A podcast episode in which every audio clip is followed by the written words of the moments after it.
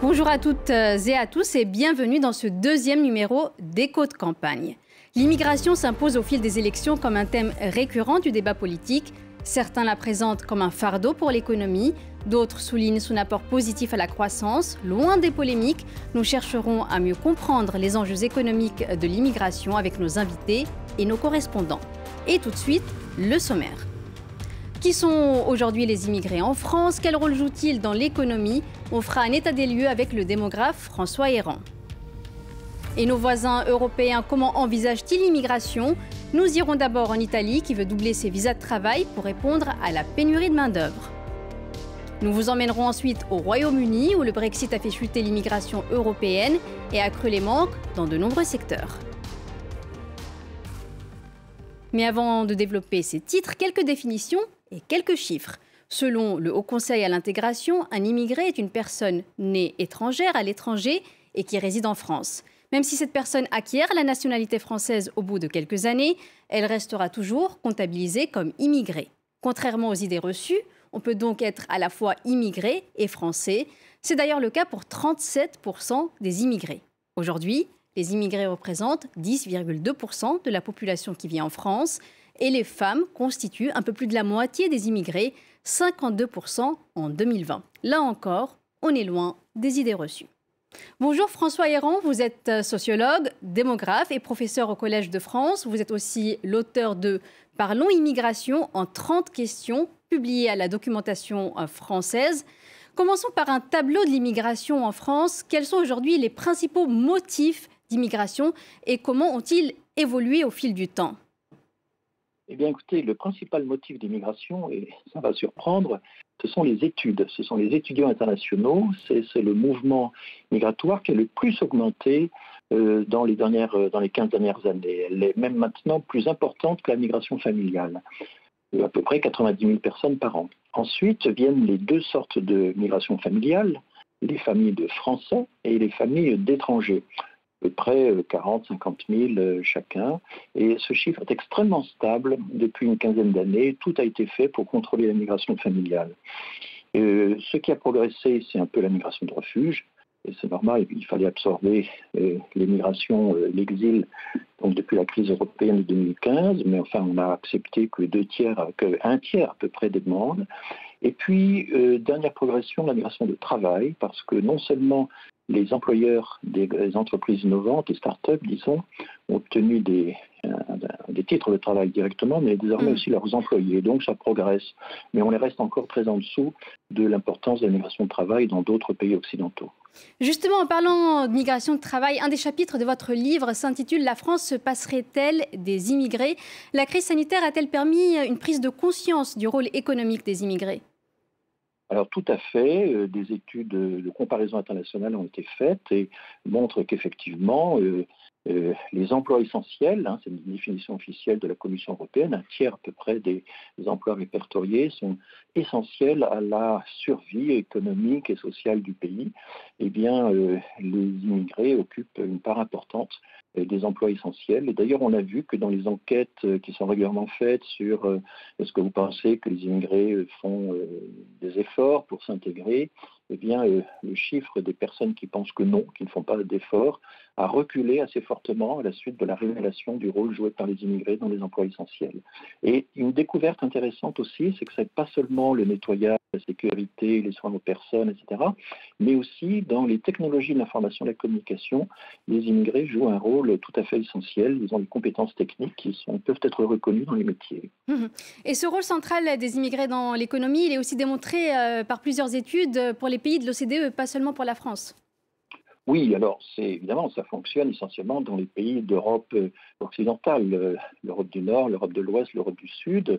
En revanche, dans les pays d'Europe orientale, les anciens pays communistes qui n'ont jamais pratiqué euh, l'immigration, eh bien il y a très peu d'immigrés et donc du coup ils jouent très peu de rôle dans les emplois essentiels. Hein. Ça, il, y a, il y a vraiment ce monde à part. C'est pour ça que je pense que la Hongrie, par exemple, pour prendre cet exemple, ne peut pas servir de modèle à la France. Nous avons un rapport à l'immigration et une histoire totalement différente puisque la France a, a fait appel aux immigrés pour se reconstruire après les deux guerres mondiales, alors que les pays comme la Pologne, la Hongrie, euh, la République tchèque, etc., ne l'ont pas fait. Hmm. Et dans le discours euh, politique sur l'immigration, on entend parfois dire que la France accueille beaucoup d'immigrés. Mettons les choses en perspective. Où se situe la France par rapport aux autres pays de l'OCDE en termes d'accueil d'immigrés? Eh bien, écoutez, l'OCDE republie chaque année un rapport comparatif sur l'état de l'immigration. Et euh, quand on regarde les flux migratoires accueillis chaque année, le volume des entrées, quand on regarde aussi l'ensemble des personnes qui résident à un moment donné dans le pays, eh la France se situe toujours en dessous de la moyenne des pays de l'OCDE et en dessous de la moyenne de, l'Union européenne. Nous ne sommes pas le, grand pays d'immigration euh, d'Europe ou du monde occidental, de loin pas. Euh, nous sommes en dessous de la, de la moyenne et ça c'est quelque chose que le débat public n'arrive pas à intégrer et qui pourtant est régulièrement vérifié par toutes les enquêtes euh, comparatives sérieuses. Merci beaucoup François Héran d'avoir accepté notre invitation. Je rappelle que vous êtes sociologue, démographe et professeur au Collège de France. Je vous propose maintenant d'aller voir ce qui se passe en Italie. Face aux pénuries de main-d'œuvre dans de nombreux secteurs et à une démographie en berne, le gouvernement de Mario Draghi a décidé de doubler les visas de travail en 2022. Une décision accueillie avec soulagement par les chefs d'entreprise. C'est un reportage de notre correspondante en Italie, Natalia Mendoza. Regardez. C'est une journée de travail intense dans ces champs de Bergame en Calabre au sud de l'Italie. Ici, une dizaine d'ouvriers assurent la récolte. Une main-d'œuvre difficile à trouver pour Carmelo. Comme d'autres entrepreneurs de la zone, il fait appel à des étrangers. Paradoxalement, on a des postes à pourvoir, mais on manque de bras. Je cherche des personnes qui aient envie de travailler. Les étrangers peuvent être un soutien, car ils viennent pour travailler et aider à développer nos activités.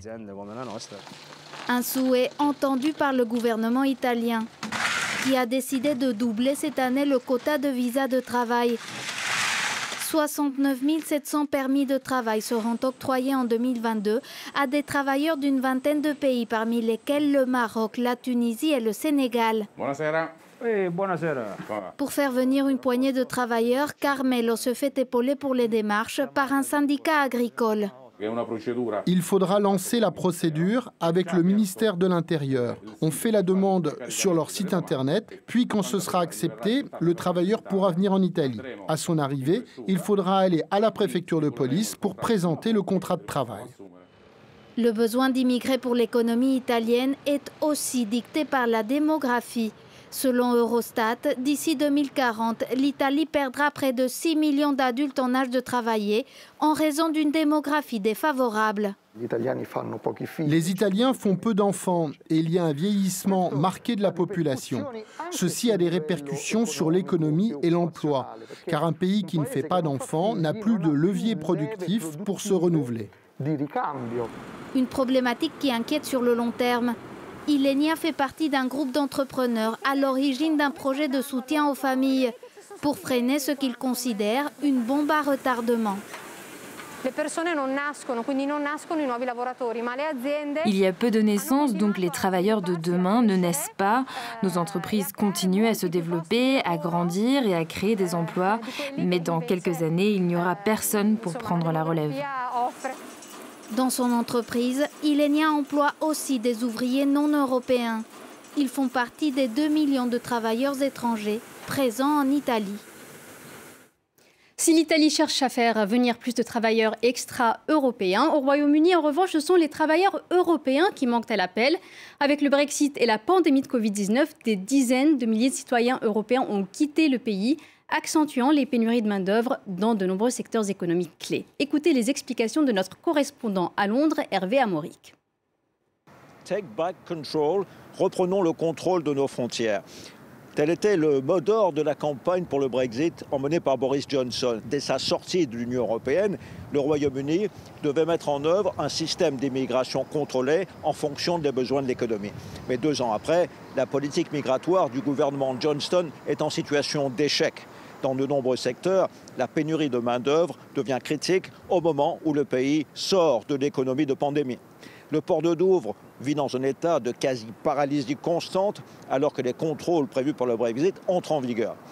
le gouvernement a offert quelques dizaines de milliers de visas aux chauffeurs routiers européens. Il en faudrait dix fois plus, disent les transporteurs, et les chauffeurs refusent désormais de retourner travailler en Angleterre. Il y a parfois pénurie venant du continent. À Noël dernier, le quotidien indépendant titrait L'année où le Royaume-Uni a manqué de tout, de l'essence au lait, en passant par les légumes et même la bière. La santé est le grand trou noir de l'administration britannique. La carrière de médecins, d'infirmiers sont encouragées, les salaires ont été revus à la hausse.